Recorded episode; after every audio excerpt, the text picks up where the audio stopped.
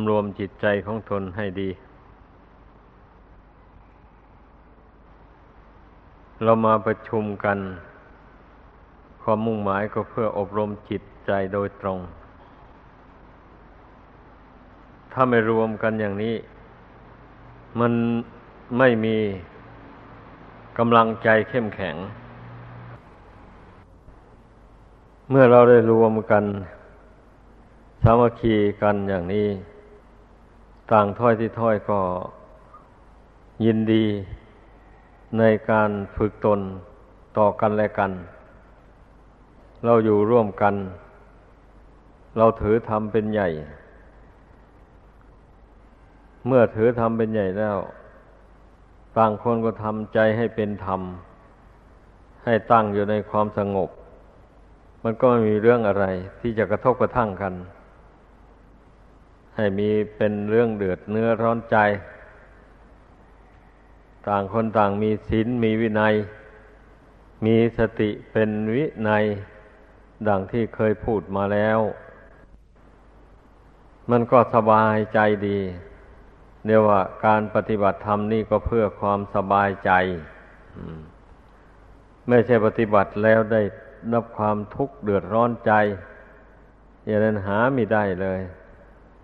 ราะว่าความสงบ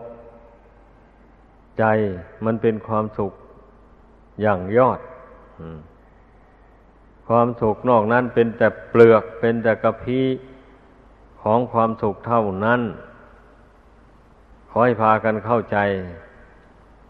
พระศาสดาทรงมุ่ง ฝึกคนให้มีจิตใจสงบระงับ นี่แหละ เป็นจุด หมายปลายทางของพระองค์ ก็ให้พากันพากันคิดนึกถึงจุดประสงค์ของพระพุทธเจ้า เพราะเรานับถือพระพุทธองค์เป็นศาสดา ผู้สั่งสอนผู้ชี้หนทางออกจากทุกข์ให้ ไม่ใช่อย่างอื่นใดการนับถือพระพุทธเจ้านะเรามาศึกษาพระธรรมคำสอนของพระองค์ แล้วเห็นว่าคำสอนของพระองค์นี่ เป็นเครื่องชี้หนทางออกจากทุกข์ได้โดยตรงเลยไม่ใช่อ้อมค้อมะทุกคนต้องพิจารณาให้เห็นดังกล่าวมานี้เรียกว่าให้เห็นคุณภาพของของพระธรรม ว่าเมื่อผู้ใดปฏิบัติตามแล้ว ถ้าปฏิบัติถูกทางจริงๆ ย่อมได้ความสุขความเย็นใจจริงๆเพราะจิตใจนี่นะถ้าพิสูจน์โดยโดยตรงเข้าไปแล้ว มันไม่มีรูปร่างอะไร มีแต่ความรู้สึกเท่านั้น โรคภัยไข้เจ็บก็ไม่เข้าไม่ถึง ไม่จะไม่ทำลายความรู้สึกอันนี้ได้ โรคภัยไข้เจ็บมันเบียดเบียนได้แต่ร่างกาย เท่านั้นเอง ความรู้สึกคือดวงจิตนี่ แต่ถ้าหากว่าไม่ได้ฝึกฝนให้เกิดความรู้ความฉลาด แล้ว ร่างกายนี่มันแปรปรวนกระทบกระทั่งเอา จิตนี่ก็เป็นทุกข์เดือดร้อน เพราะไม่มีปัญญาจะรู้เท่า ร่างกายนี่ตามเป็นจริงดังนั้นเออ พระศาสดาจึงได้ทรงสอนให้ฝึกจิตใจนี้ให้ตั้งมั่นลงไป แล้วจะได้เกิดปัญญารู้เท่าร่างกายนี่ตามเป็นจริง เมื่อรู้ตามเป็นจริงแล้วว่ามันไม่ใช่ของเราแล้วอย่างนี้ จิตมันก็เป็นเป็นทุกข์เดือดร้อนเนี่ยแต่ความรู้สึกเจ็บปวด ร้อนหนาวอะไรอย่างนี้ มันมีอยู่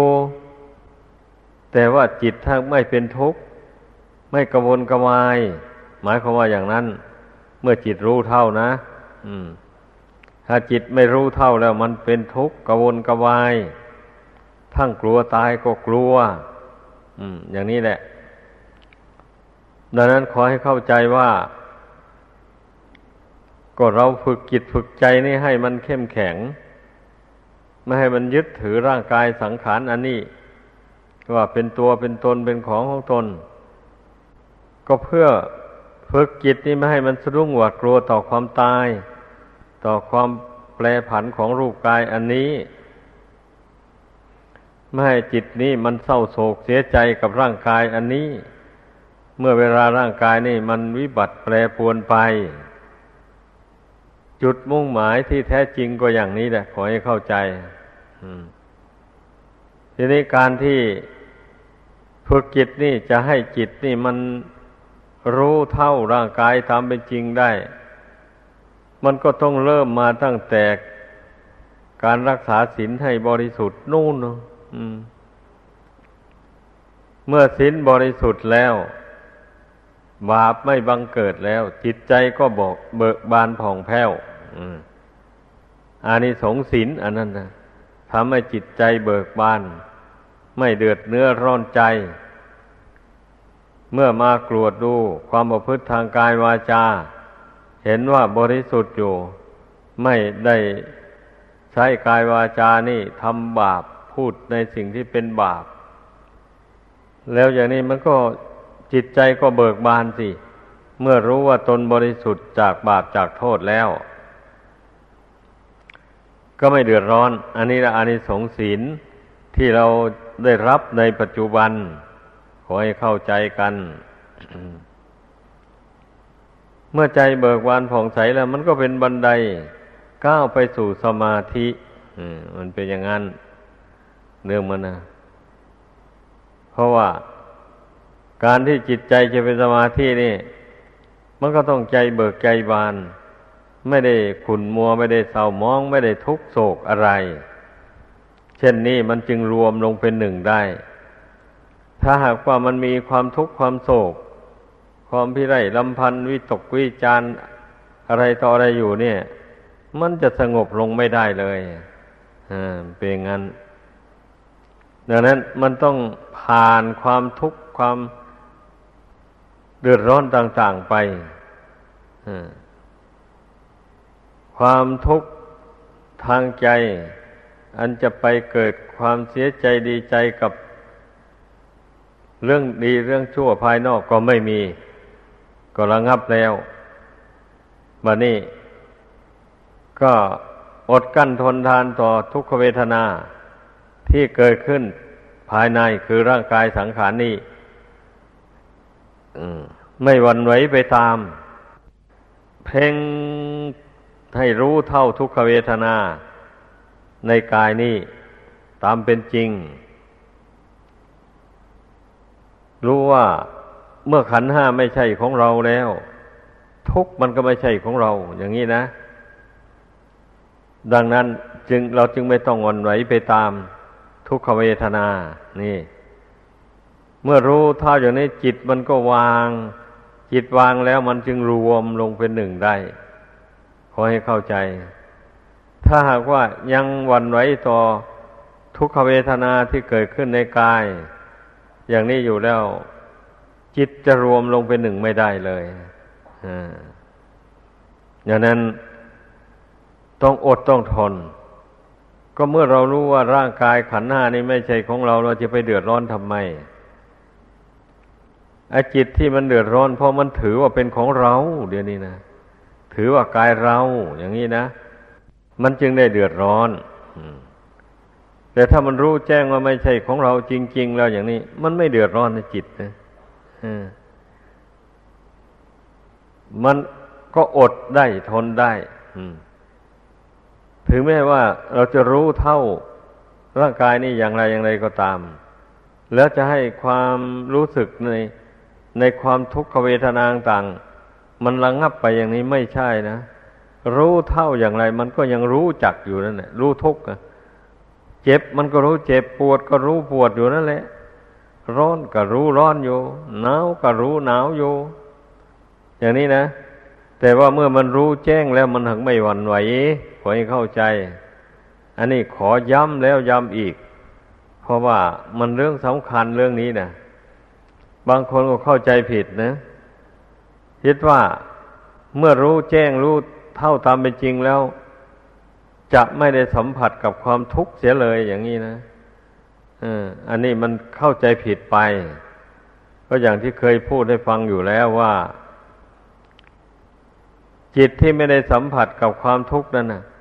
มีแต่จิตเข้านิโรธสมาบัตินู่นจิตพระพุทธเจ้า จิตพระอรหันต์ที่ท่านเข้าสู่นิโรธสมาบัติได้ ท่านยับยั้งอยู่ โดยไม่ต้องขยับขยื่นร่างกายไปไหนมาไหนอยู่เจ็ดวันเจ็ดคืนท่านก็อยู่ได้ อันนั้นแสดงว่าจิตท่านไม่ได้สัมผัสกับความทุกข์ในร่างกายเลย เมื่อจิตท่านตั้งอยู่โดยลำพังแล้วอย่างนี้ไอ้ร่างกายมันก็พลอยสงบไปเลยวันนี้มันก็ไม่ป่วนปั่นวันไว้อะไรในขณะที่ท่านเข้าในโลดสมาบัติอยู่นั้นนะ เหตุนั้น ท่านจึงยับยั้งอยู่ได้ถึงเจ็ดวันเจ็ดคืน ถ้าได้สัมผัสกับความทุกขเวทนาของร่างกายอยู่นี่อยู่ไม่ได้ อยู่ไม่ได้ถึงป่านนั้นต้องให้เข้าใจมันตลอด เมื่อท่านผู้ที่เข้าในโลดสมาบัติไม่ได้อย่างนี้ มันก็ต้องได้สัมผัสกับความทุกข์ความแปรปรวนของร่างกาย อันนี้อยู่อย่างนั้นแหละ แต่ว่าท่านผู้ละอุปทานความยึดมั่นถือมั่น ในขันห้าว่าเป็นตัวเป็นตนเป็นเราเป็นเขาได้แล้ว ท่านไม่เป็นทุกข์อย่างนี้นะ ให้เข้าใจ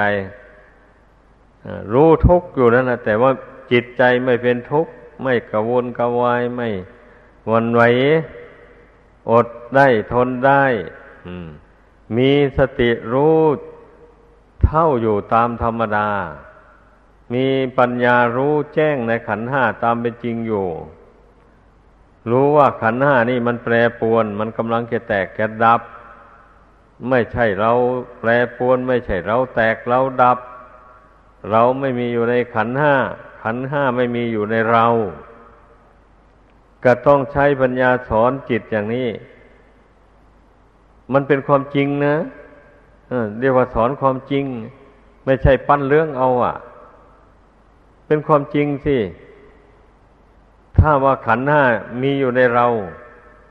เรามีอยู่ในขันห้ามันก็เป็นทุกข์ตลอดการ ไม่มีผู้ใดพ้นทุกข์ได้เลย อย่างนี้ เหตุที่มันจะมีผู้พ้นทุกข์ได้แสดงว่า ผู้ที่อยู่นอกเหนือขันห้ามีอยู่ นี่ ผู้ที่ไม่ไม่ใช่อยู่ในวงของขันห้านั่นนะมีอยู่ เช่นรูป เวทนา สัญญา สังขารวิญญาณนี่ อันนี้มันเป็นจำพวกขันห้านี่ แล้วธรรมชาติที่อยู่นอกขันห้านั้นมีคืออะไรเราคือดวงจิตนั่นแหละให้เข้าใจ ดวงจิตนี่ มันไม่ได้เป็นขันห้าหมายความว่าอย่างนั้น แต่อาศัยขันห้าอยู่หากไม่ใช่ หากไม่ใช่ขันห้าเอาวิญญาณหรอเอาวิญญาณก็เป็นอาการของจิต ออกจากจิตเป็นอย่างนั้น ก็สังเกตดูสิ เมื่อเวลาคนจะตายนะ่ะ เวลาจวนจะตายนะ่ะ วิญญาณ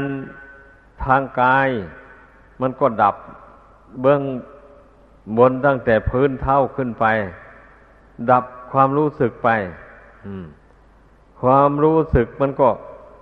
หายไปหายไปขึ้นมาถึงหัวเข่าขึ้นมาถึงขา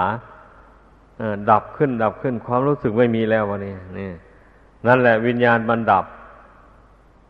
ไอ้ทางเบื้องต่ำก็นับแต่ศีรษะลงไป ความรู้สึกมันก็กระดับลงดับลง ดับลงไปถึงท่ามกลางอกบัดนี้ความรู้สึกคือวิญญาณมันดับ ตาทางทางตาก็ดับ หูก็ดับ จมูกก็ดับ ลิ้นก็ดับ อวัยวะร่างกายส่วนอื่นดับไปหมด มันก็ไปรวมอยู่ที่จิต เหลือแต่จิตเท่านั้นอยู่ในท่ามกลางอกนั้น อย่างนี้แหละเมื่อจิตยังอยู่ลมหายใจก็ยังปรากฏอยู่ อย่างนี้แหละ พอจิตถอนออกจากร่างนี้แล้วลมหายใจก็ดับวูบไปเลยนี่ให้สังเกตดูให้ดี เป็นอย่างนี้แหละ วิญญาณจึงชื่อว่าเป็นอาการของจิต อยู่ในจำพวกขันห้า เมื่อรูปร่างกาย อันนี้มันธาตุทั้งสี่นี่ไม่ปองดองสามัคคีกันแล้ว มันแตกสามัคคีกัน บัดนี้นามธรรมที่อาศัยในขันห้านี่ก็อยู่ไม่ได้เวทนาความสุขความทุกข์อะไร เมื่อวิญญาณความรู้สึกนี่มันดับไป ดับไปเท่าไหร่เวทนาที่นั่นก็ไม่มีแล้ว สัญญาความจำหมายในส่วนที่วิญญาณมันดับไปนั่นก็ไม่มีแล้วสังขารความปรุงแต่งว่าเราเจ็บแข้ง เจ็บขา เจ็บเท้า หรือว่าปวดศีรษะนี่ไม่มีแล้ว เมื่อวิญญาณมันดับไปแล้วอ่ามันเป็นอย่างนั้น มันดับไปดับไปตรงไหนแล้วก็ความรู้สึกนามธรรมทั้งสี่นี่ก็ดับไปพร้อมๆกันเลย เมื่อวิญญาณดับเวทนาสัญญาสังขารก็ดับดับไปตามกันอ่าเป็นอย่างนั้นอันนี้ไปมันก็ยังเหลือแต่ดวงขิดเท่านั้นแหละ อาศัยอยู่หาไทยวัตถุนั้น ทีนี้เมื่อถึงวาระมันมาแล้ว เรียกว่าบุญเก่าหมดลงแล้วจิตก็อาศัยอยู่ในร่างนี้ไม่ได้ ถอนตัวออกจากหาไทยวัตถุนั้นไป ตามยถากรรมวันนี้นะถ้าผู้มีบุญได้สั่งสมบุญไว้ มีสติควบคุมความรู้สึกคือดวงจิตได้ ไม่ให้เกาะไม่ให้คล้องอยู่ในโลกอันนี้อย่างนี้นะ เมื่อมันไม่เกาะไม่คล้องอยู่นี่ มีแต่บุญกุศลปรากฏอยู่ในจิตใจอย่างเดียวเท่านั้น บุญกุศลมันก็นำไป สู่ที่สุขสบายได้ตามประสงค์เลยแต่ถ้าจิตไปคล้องอยู่แล้ว ถึงบุญมีอยู่มันก็ไปไม่ได้ บุญก็พาไปไม่ได้ขอให้เข้าใจ ยกตัวอย่างเช่น พระเจ้าอาโศกะมหาราชท่านเป็นผู้ทำสังฆานาครั้งที่สามสำเร็จลงแล้วมานี่ก็มาสร้างเจดีย์แปดหมื่นสี่พันพระธรรมขันธ์แปดหมื่นสี่พันห้อง แล้วได้ขอได้อาราธนานิมนต์ ให้พระอรหันต์ที่ท่านมีฤทธิ์ในสมัยนั้น ไปอัญเชิญเอาพระบรมธาตุของพระพุทธเจ้าที่บรรดากษัตริย์หัวเมืองต่าง ๆ เจ็ดหัวเมืองใหญ่ๆ แล้วก็หัวเมืองน้อยๆอีก ได้รับส่วนแบ่งจากทนพรามที่เมืองกุสินารายข้างนั้น แล้วต่างก็เอาไปก่อเจดีย์บรรจุไว้ในเมืองของตนของตน บัดนี้พระอระหันต์ทั้งหลายเหล่านั้น ท่านก็ไป อัญเชิญเอาพระบรมธาตุอันมาด้วยอำนาจอนุภาพของตน เอามามอบให้แก่พระเจ้าอาโศกะมหาราช พระเจ้าอาโศกะมหาราช จึงได้แบ่งเอาพระบรมธาตุนั้นบรรจุไว้ในวิหารแปดหมื่นสี่พันห้อง ให้ทั่วถึงกันไปหมดเลยอ่าอย่างนี้ แล้ววันนี้ พระเจ้าอโศกามาราช มีศรัทธา ได้ทำบุญกุศลสักการบูชา พระบรมธาตุของพระพุทธเจ้า อยู่ทั้งเจ็ดปีเจ็ดเดือนเจ็ดวัน แล้วยังวันสุดท้าย เอาสำลีซุปน้ำมันแล้วก็เอามาติดใส่ร่างกายนี่โดยรอบเลย เสร็จแล้วก็จุดไฟเผาตัวเอง เพื่อเป็นพุทธบูชา ธรรมบูชา สังฆบูชา ไฟไหม้สำลีไป จนหมด ไม่ได้ไหม้ร่างกายของพระเจ้าอโศกมาราชแม้ แต่น้อยเดียวเลยอันนี้ด้วยบุญญาณุภาพ อันนั้นรักษาไว้ ถึงปนั้นพระเจ้าอโศกามาราชไม่ได้ภาวนาไม่ได้ทำความเพียรทำกิเลสให้เบาบางลงไป เมื่อเวลาเสร็จการบำเพ็ญบุญกุศลดังกล่าวมานั้นแล้ว เงินทองในท้องพระคลังก็ล่อยหลอลงไปเมื่อนี้พระเจ้าโศกามาราชนี่ก็เจ็บป่วยลงไปหนัก พวกเสนาอามาตย์ก็ประชุมปรึกษาวิจารณ์กันว่า พระราชาพระองค์นี่ทำพระพระราชสมบัติ ส่วนของพระมหากษัตริย์นี่ใช้จ่ายไปจนหมดไปมากมายกายกองอไอ้ผู้ที่มาครองราชสมบัติสืบต่อก็จะเดือดร้อนในภายหลัง ว่างั้น ระเจ้าอโศกกะมาราชได้ทรงฟังนั้นก็โทมนัสน้อยใจระงับอารมณ์อันนั้นไม่ได้ แล้วก็สวรรคตไป สวรรคตไปในขณะที่จิตใจเป็นอกุศล ไอ้บุญกุศลที่ตนได้ทำมามากมายนั้นลืมเสร็จแล้วนึกไม่ได้อย่างนี้นะ บาปอากุศลอันนั้นจึงนำจิตวิญญาณของ พระเจ้าอาโศกกามาราชไปบังเกิดเป็นงูเหลือม ตัวใหญ่เลยทีเดียวอะเอาหางเกี่ยวกิ่งไม้อยู่ริมทะเล เอาหัวมุดลงน้ำดำน้ำกินปลาอยู่ในน้ำทะเลแต่โชคดีที่ว่าท่านได้ลูกชาย กับลูกสาวได้ออกบวช ลูกชายชื่อว่ามหินทะ ลูกสาวชื่อว่า นางสังฆมิตา ได้ออกบวชทั้งพี่ทั้งน้องเลย บวชแล้วปฏิบัติไปท่านก็ได้สำเร็จอรหันต์สำเร็จอรหันต์เมื่อบิดาสวรรคตไปแล้วพระมินทาเถระท่านก็เข้าฌานพิจารณา ดูว่าบิดานี่ไปเกิดในที่ไหน ก็รู้ว่า จิตวิญญาณของบิดาไปเกิดเป็นงูเหลือมใหญ่ มุดน้ำกินปลาอยู่ในชายทะเล แห่งหนึ่ง พระมหินทเถระจึงได้เหาะไปในอากาศ แล้วไปแสดงตนให้ปรากฏงูเหลือมเห็น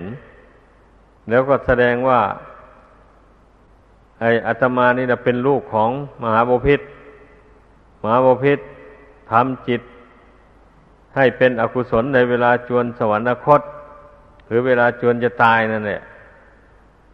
จึงได้เกิดมาเป็นงูเหลือมอยู่นี่ว่างั้น เพราะฉะนั้นขอให้พระองค์จงระลึกถึงบุญกุศล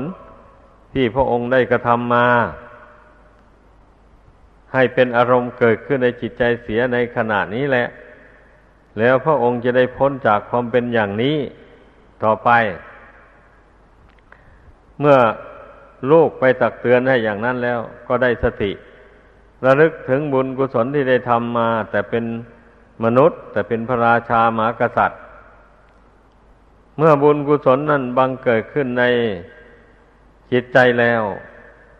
ตายจากงูเหลือมแล้วก็เลยได้ไปเกิดสวรรค์เป็นอย่างนั้น อันนี้เป็นอุทาหรณ์ที่ยกมาให้ฟังว่า บุคคลที่แม้จะทำบุญให้ทานรักษาศีลอะไรอย่างไรอย่างไรก็ตาม แต่ถ้าหากว่าไม่เจริญสมาธิภาวนา ไม่พยายามละนิวรณ์ห้าให้ระงับไปจากกิจใจ ไม่ได้เจริญปัญญาเห็นแจ้งในขันห้าตามเป็นจริงดังกล่าวมาแล้วนั้น เช่นนี้นะเวลาจวนจะตายเนี่ย มันเผลอไป คว้าได้อารมณ์อันใดก็ยึดอารมณ์อันนั้นไว้จะเป็นอารมณ์ที่เกี่ยวเป็นเกี่ยวกับเป็นบาปอากุศลมันก็ยึดเอาไว้วิตกวิจารอยู่ ทั้งนี้ก็เพราะเหตุว่าไม่สามารถที่จะกำหนดละอารมณ์เหล่านั้นได้ เพราะไม่ได้ฝึกจิตใจมาให้เป็นสมาธิ ไม่ได้เจริญปัญญามาแต่ก่อน เนี่พากันเข้าใจ ผู้ใดได้เจริญสมาธิได้เจริญปัญญามาแล้วอย่างนี้ย่อมเป็นผู้มีสติมากรู้ตัวอยู่เสมอ เวลายังไม่เจ็บไข้ได้ป่วย ก็รู้ตัวอยู่ ก็มองเห็นกำหนดรู้อยู่ว่าธาตุสี่ขันห้านี่ มันแปรปวนเกิดดับเกิดดับอยู่อย่างนั้น ไม่ใช่มันอยู่นิ่งๆเมื่อไหร่ มันไม่ได้อยู่นิ่งๆเลย รูปกายมันเกิดยังไง อะ ก็เคยพูดอยู่บ่อยๆอยู่แล้วแหละแต่ต้องพูดอีกก็อย่างเช่น เรารับประทานอาหารเข้าไปอย่างนี้นะ อาหารเก่าที่ไฟถ้ามันย่อยออกไปนั้นแล้ว มันก็ถ่ายเทออกไป อืม นั่นเรียกว่ารูปเก่ามันดับไป แล้ว รูปใหม่เกิดแทนก็รับประทานอาหารเข้าไปใหม่อีก เอาไปแทนของเก่าไว้ไฟธาตุน้ำย่อยอาหารก็ย่อยอาหารนั้น ไปซึมซาบรอเลี้ยง ร่างกายอันนี้ไว้แทนกันไว้อย่างนี้ แล้วส่วนใดที่เป็นน้ำย่อยอาหาร ที่ซึมซาบไปรอเลี้ยงร่างกายนี่ มันก็ไหลออกมาเป็นเหงื่อเป็นไข่ เป็นน้ำมูก เป็นน้ำลายไปอย่างนั้นแหละ เรียกว่าอาหารส่วนละเอียด อันนี้นะรูปเก่าดับไปแล้ว รูปใหม่เกิดขึ้นมาแทน แต่ถ้าหากว่าไม่รับประทานอาหารเข้าไปแทน เช่นนี้เรารูปกายนี่มันก็สูบซีดเหี่ยวแห้งไปเลย ตั้งอยู่ไม่ได้รูปกายนี่จะตั้งอยู่ได้ก็เพราะว่ามันมี อาหารเป็นเครื่องหล่อเลี้ยงอยู่ จึงค่อยตั้งอยู่ได้จึงมีผิวพรรณเปล่งปัง จึงไม่สูบไม่ผอมเรืงจึงมีกำลังเลี้ยวแรง ดีอยู่นี่ให้พิจารณามันรู้ว่ามันเห็นอย่างนี้ แต่ทีนี้นะ ถ้าหากว่า บุญเก่าที่ได้สั่งสมอบรมมาแต่ก่อนนะมัน มันรักษามันให้ผลไปในร่างกายนี่ มันล่อยหลอลงแล้ว มันชำร่างกายนี่มันก็ชำรุดทุดโทรมลงอ่าเป็นอย่างนั้น เมื่อมันมันร่างกายชำรุดทุดโทรมลง แล้วรับประทานอาหารก็ไม่มีรสมีชาติเหมือนเดิมอนอนก็ไม่หลับเต็มที่ เมื่อร่างกายทุกโทรมลงไปแล้ว ก็มักจะมีโรคภัยมาเบียดเบียน เป็นโรคเป็นภัยเจ็บป่วยอยู่ไว้บ่อยอย่างที่เราก็รู้ๆกันอยู่นี่นะ นั่นแหละแสดงว่าบุญเก่ามันร่อยหลอลงไปแล้ว ร่างกายนี่จึงมีโรคภัยมาเบียดเบียนรับประทานอาหารก็ไม่ไม่ได้มาก เต็มส่วน นอนก็ไม่ได้หลับเต็มส่วน เช่นนี้นะร่างกายมันก็สุดโทรมลงไป เมื่อบุญเก่ามันหมดลงจริงๆ ลมหายใจก็หมดสิ้นลงไปจิตใจก็อาศัยอยู่ร่างอันนี้ไม่ได้ บุญมีบาปมีที่ได้ทำไว้นั่นมันก็นำไปสู่สุขสู่ทุกข์ไปตามบุญตามกรรม ท่านพุระอาสวะกิเลสสิ้นไปแล้ว ท่านก็เข้าสู่นิพพาน ท่านก็ไม่ได้เกิดในภพน้อยภพใหญ่ต่อไป ก็อย่างนี้แหละขอให้พากันเข้าใจ แต่ที่นี้มาพูดถึงว่าผู้ที่ยังละกิเลสให้หมดไม่ได้ ก็เพียรละกิเลสอันเป็นส่วน อันเป็นบาปอากุศลนั้นให้มันน้อยไปเบาบางไปหรือให้มันหมดสิ้นไป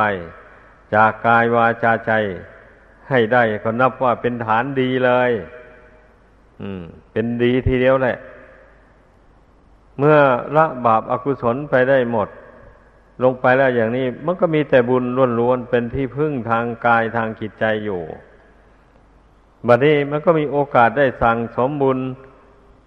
ให้เกิดมีขึ้นในตนยิ่งยิ่งขึ้นไปแหละ เพราะไม่มีบาปมาแทรกแซง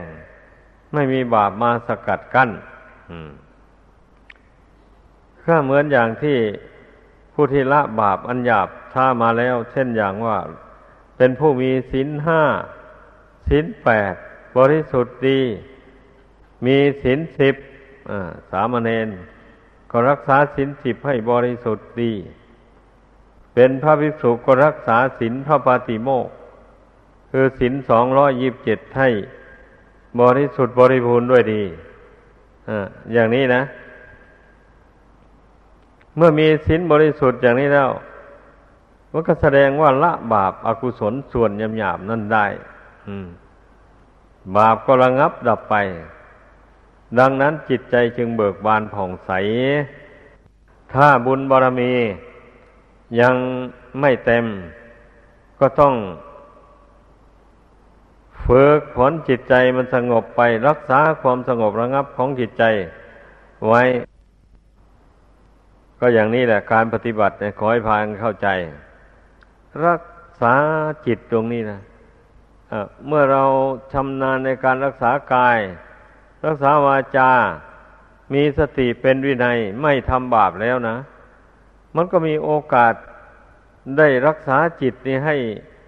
บริสุทธิ์ให้ตั้งมั่นเป็นปกติอยู่ได้เลื่อยไป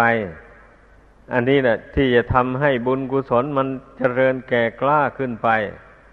ในจิตใจยิ่งยิ่งขึ้นไป บางทีบุญวาสนามีบุญกุศลมันอาจจะเต็มเข้าขั้นใดขั้นหนึ่งในมรรคทั้งสี่ในมรรคทั้งสี่ประการนั้น เมื่อบุญกุศลมันเต็มในขั้นใดแล้ว ก็ย่อมสามารถที่จะบรรลุมรรคผลในขั้นนั้นได้ ในปัจจุบันชาตินี้แหละ แต่ถ้าหากว่าบุญกุศลยังไม่ เต็มไม่เข้าขั้นในขั้นใด ๆ ก็จะเป็นอุปนิสัยเป็นปัจจัย ให้นำไปบังเกิดในสุคติพบใดพบหนึ่งอันที่จะบ่ายหน้าไปสู่ทุกขติไม่มี การปฏิบัติทำในพุทธศาสนานี่ ต้องให้รู้แจ้งโดยตนเอง ว่าบาปนั่นตนได้ละ มันหมดแล้วก็ให้รู้อย่างนี้นะ ไม่ใช่ว่า มีแต่ความสงสัยแข็งใจอยู่ว่า เอ๊ะบาปมันหมดไปแล้วหรือยังหนอ เราละมันหมดหรือยังอย่างนี้เรามีแต่สงสัยลังเลอยู่นั้นไม่ถูกต้อง ขอให้เข้าใจ ก็ต้องกรวดต้องพิจารณาภาวนา กรวดกาดูอาการกายวาจาความประพฤติของตนแต่ละวันแต่ละคืน อย่างนี้ตนประพฤติผิดศีลมีไหมหรือไม่มี นี่ก็ต้องทบทวนดูแหละมันก็รู้ได้ถ้ารู้ว่า แต่ละวันแต่ละคืน มานี่ตนมีสติสัมปชัญญะรักษากายวาจาใจให้ ปกติอยู่ให้สงบระงับจากบาปอากุศลอยู่ไม่ได้หลงไม่ได้เผลอทำบาปทำกรรม ถ้าหากว่าได้เผลอไป อย่างนี้เราก็สมทานศีลเสียเมื่อสมทานศีลแล้วก็อธิษฐานใจ คราวนี้เราจะมีสติ เต็มที่เลยระมัดระวังจะไม่เผลอจะไม่ล่วง สิกขาบทที่ได้สมทานแล้ว เมื่อได้อธิษฐานกันไปอย่างนี้ศีลมันก็มีตามเดิมทีนี้แล้วบาปที่ล่วงเกินศีลนั้น มันก็ระงับไป เมื่อเรารู้ตัวแล้วนะ รู้แล้วก็สำรวมระวังต่อไปอย่างนี้นะ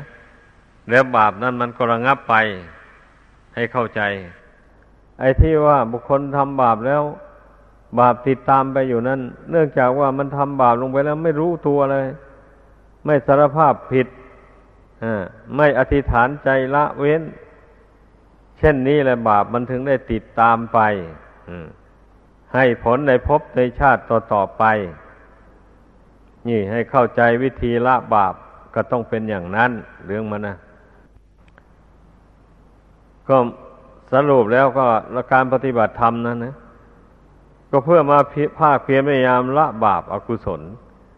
ที่ตนได้รุ่มหลงกระทำมาแต่ก่อน นั่นแหละ ให้มันหมดไปสิ้นไปจากกิจใจเมื่อตนมารู้ตัวแล้วตนสมทานศีลมั่นตนไม่ทำบาปกรรมอย่างนั้นต่อไปอีก แต่แล้วบาปกรรมที่ทำมาแล้วมันยังมีอยู่อย่างนี้นะดังนั้นเราจึงต้องภาวนาอาศัย ทำใจสงบอธิษฐานใจละบาปกรรม ที่ล่วงที่ลุ่มหลงกระทำมาแต่ก่อนนั้น ให้มันหมดไปสิ้นไปจากกิจใจนี้ นี่นะ วิธีละบาปให้พากันเข้าใจ ถ้าผู้ใดไม่เข้าใจอย่างนี้นะนึกว่าตนสมทานศีลแล้วก็แล้วไปแล้วบาปคงมันคงระงับไปแล้ว อย่างนี้เลยไม่ทบทวนไม่อะไรเลยอย่างนี้ อย่างนั้นบาปมันไม่ไม่ระงับนี้ บาปมันย่อมติดตามไปอยู่นั่นแหละไอ้ส่วนที่เราสมาทานศีลมันก็เป็นศีลไปอยู่ บาปมันก็ไม่เกิดแหละ เมื่อเราสมาทานศีลมั่นคงไปแล้วนะ แต่ส่วนที่มันทำมาแล้วนั่นสินั่นแหละ มันทำมาแล้วมันยังติดสอยห้อยตามอยู่อันนั้นเราจึงต้องอาศัยอธิษฐานใจละไปเสมอเสมอไป นี่แหละที่จึงสมกับความเพียร อันประกอบไปด้วยองค์สี่ที่พระพุทธเจ้าแสดงไว้นะคือหนึ่งเพียรระวังไม่ให้บาปเกิดขึ้นในสันดานอันนี้ก็เพียรระมัดระวังกายวาจา ตาหูจมูกลิ้นกายใจนี่แหละระวังกายวาจาไม่ให้ล่วงละเมิดในพุทธบัญญัติที่สมทานแล้ว ระวังตาหูจมูกลิ้นกายใจ อันนี้ ไม่ให้หลงยินดี ไปในอารมณ์ที่น่ายินดี อันมันจะเป็นเหตุก่อให้ทำบาป เช่นอย่างว่าผู้สมทานมั่นในพรหมจรรย์อย่างนี้นะเรียกว่าศีลข้ออภรมจริยาอย่างนี้ศีลข้ออภรมจริยา บุคคลยังมีจิตกำหนัดยินดี ในรูปเสียงกลิ่นรสเครื่องสัมผัสอยู่ อย่างนี้นะยังเศร้าหมองอยู่แล้วสินข้อนั้นอะมันเป็นอย่างนั้น ดังนั้นอะต้องเมื่อสมทานศีลอันเป็นส่วนพรหมจรรย์อย่างว่านั้นแล้ว แล้วก็พยายามสำรวมตาหูจมูกเล่นกายใจ ไม่ให้หลงเผลอไปยินดียินร้าย ในรูปมากระทบในตาเป็นต้น เมื่อ พยายามสำรวมจิต ไม่ให้ยินดียินร้ายในรูปที่มากระทบในตาเป็นต้นดังกล่าวมานั้น แล้วเช่นนี้ อันที่บุคคลจะได้ไปทำบาปด้วยความยินดียินร้าย ในอารมณ์มีรูปเป็นต้นดังกล่าวมานั้น มันก็ไม่มี อ่า ไม่มี นี่แหละ เรียกว่าที่จะได้ไปล่วงศีลถ้าผู้สมทานศีลแปดแล้วจะไปแสดงความมายาสาไถกับเพศตรงกันข้าม หรือไปจับต้องร่างกายอย่างนี้ก็ไม่มี นี่ แต่เราก็ไปเห็นสำนักชีบางแห่งหรือส่วนมากเลยเทียวยังรับของต่อมือเพศโกงกันข้ามอยู่ อันนี้มันผิด พื่อนก็ไม่สอนกันหรือไง ก็ไม่รู้แล้วนี่พวกเราอย่าไปทำนะ ต้องสำรวมรักษาตนให้ดี ให้เป็นผู้มีศีลบริสุทธิ์ดีจริงๆ อย่าเผลอตัว ฝ่ายเพศโกงกันข้ามเขาเอาสิ่งของอะไรยื่นส่งให้อย่างนี้เผลอตัวเราไปยื่นมือจับเอากับเขาเลยอย่างนี้ มันก็ทำให้ศีลเศร้าหมองไปได้ เข้าใจ เราต้องมีสติให้เขาวางไว้เสียก่อนถึงก็จับเอา แล้วถ้ามันมีจิตยินดี ในรูปเสียงกลิ่นรสเครื่องสัมผัสอย่างว่านั่นน่ะอยู่อย่างนี้นะ่ะเมื่อเข้าใกล้เพศกงกันข้ามแล้ว มันก็อยากมีความยินดี อยากจะใกล้จะชิดแม้เป็นภิกษุสามเณรก็เหมือนกัน ถ้ามีจิตยินดี ในรูปเป็นต้นดังกล่าวมานั้นอยู่ในใจอย่างนี้นะอยากจะเข้าใกล้ชิด หาเรื่องพูดจาหาการงานทำเกี่ยวข้องกันไปเข้าใกล้ชิดกันได้หัวเราะกระซิกกระซี่ ต่อกันแล้วดีอกดีใจ อันโมนี้มันทำให้พรหมจรรย์เศร้าหมอง ให้เข้าใจนะ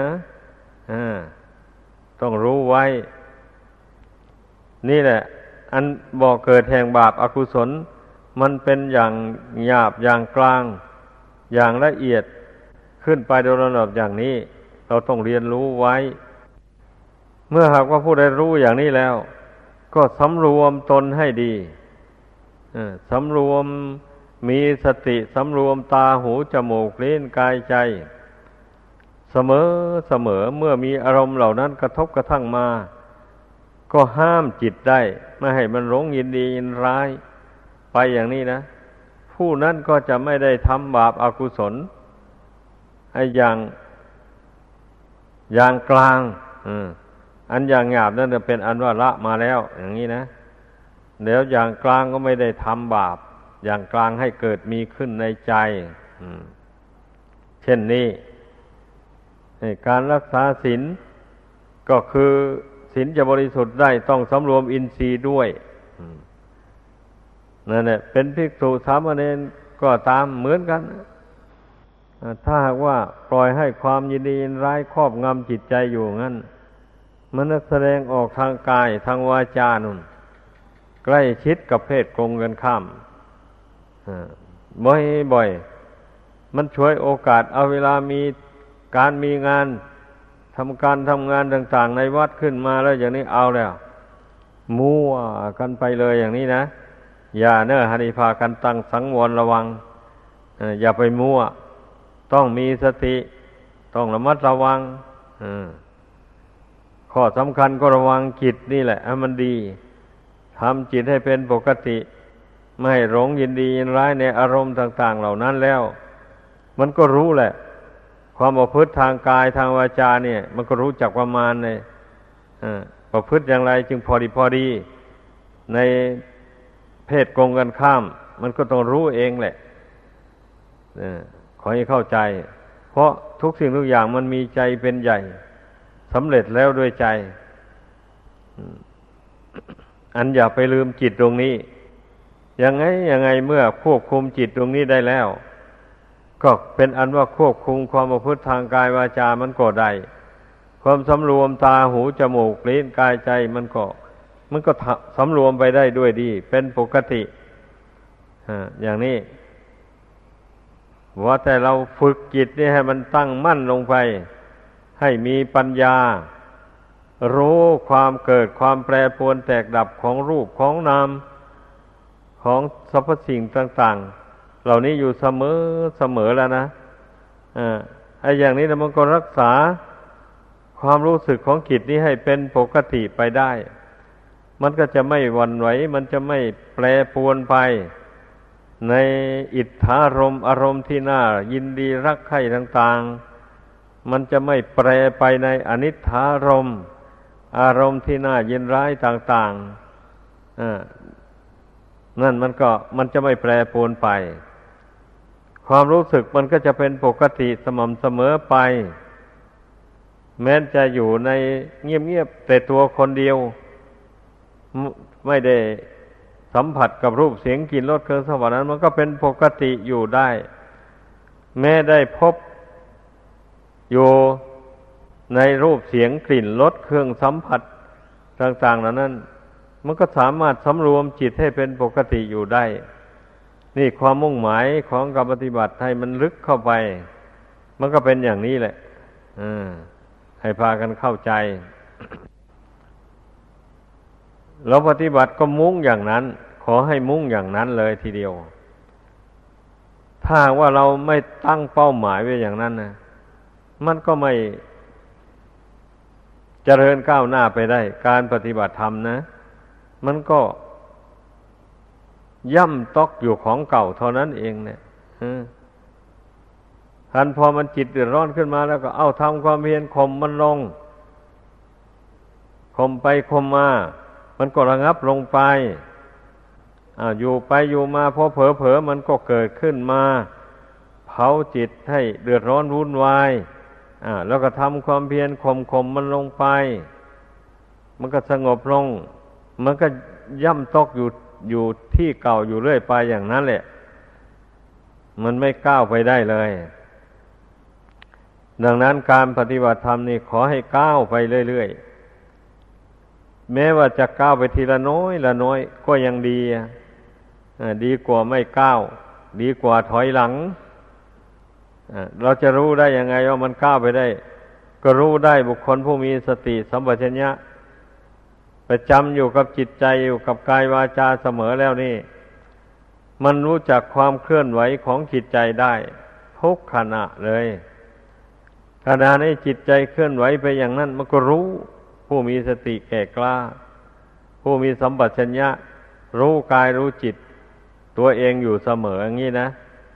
มันก็รู้ให้พึ่งพากันเข้าใจ ถ้าหากว่าไม่ประเมินผล แห่งการปฏิบัติไปพร้อมกันอย่างนี้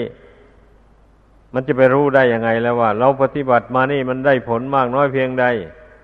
กิเลสเบาบางลงไปอย่างไรบ้าง มันก็รู้ไม่ได้เลยอืมให้นั่นแหละพึ่งพากันตั้งอกตั้งใจกระทำความเพียรลงไป ในเมื่อเราได้มาพบคำสั่งสอนของพระพุทธเจ้า มาพบแนวทางข้อปฏิบัติอันถูกต้อง อันเป็นไปเพื่อความพ้นทุกข์ แล้วอย่างนี้นะ เราไม่ควรละโอกาส นี้ให้เสียไปเปล่าๆแม้ว่าเราประมาทในชาตินี้ไม่กระทำความเพียร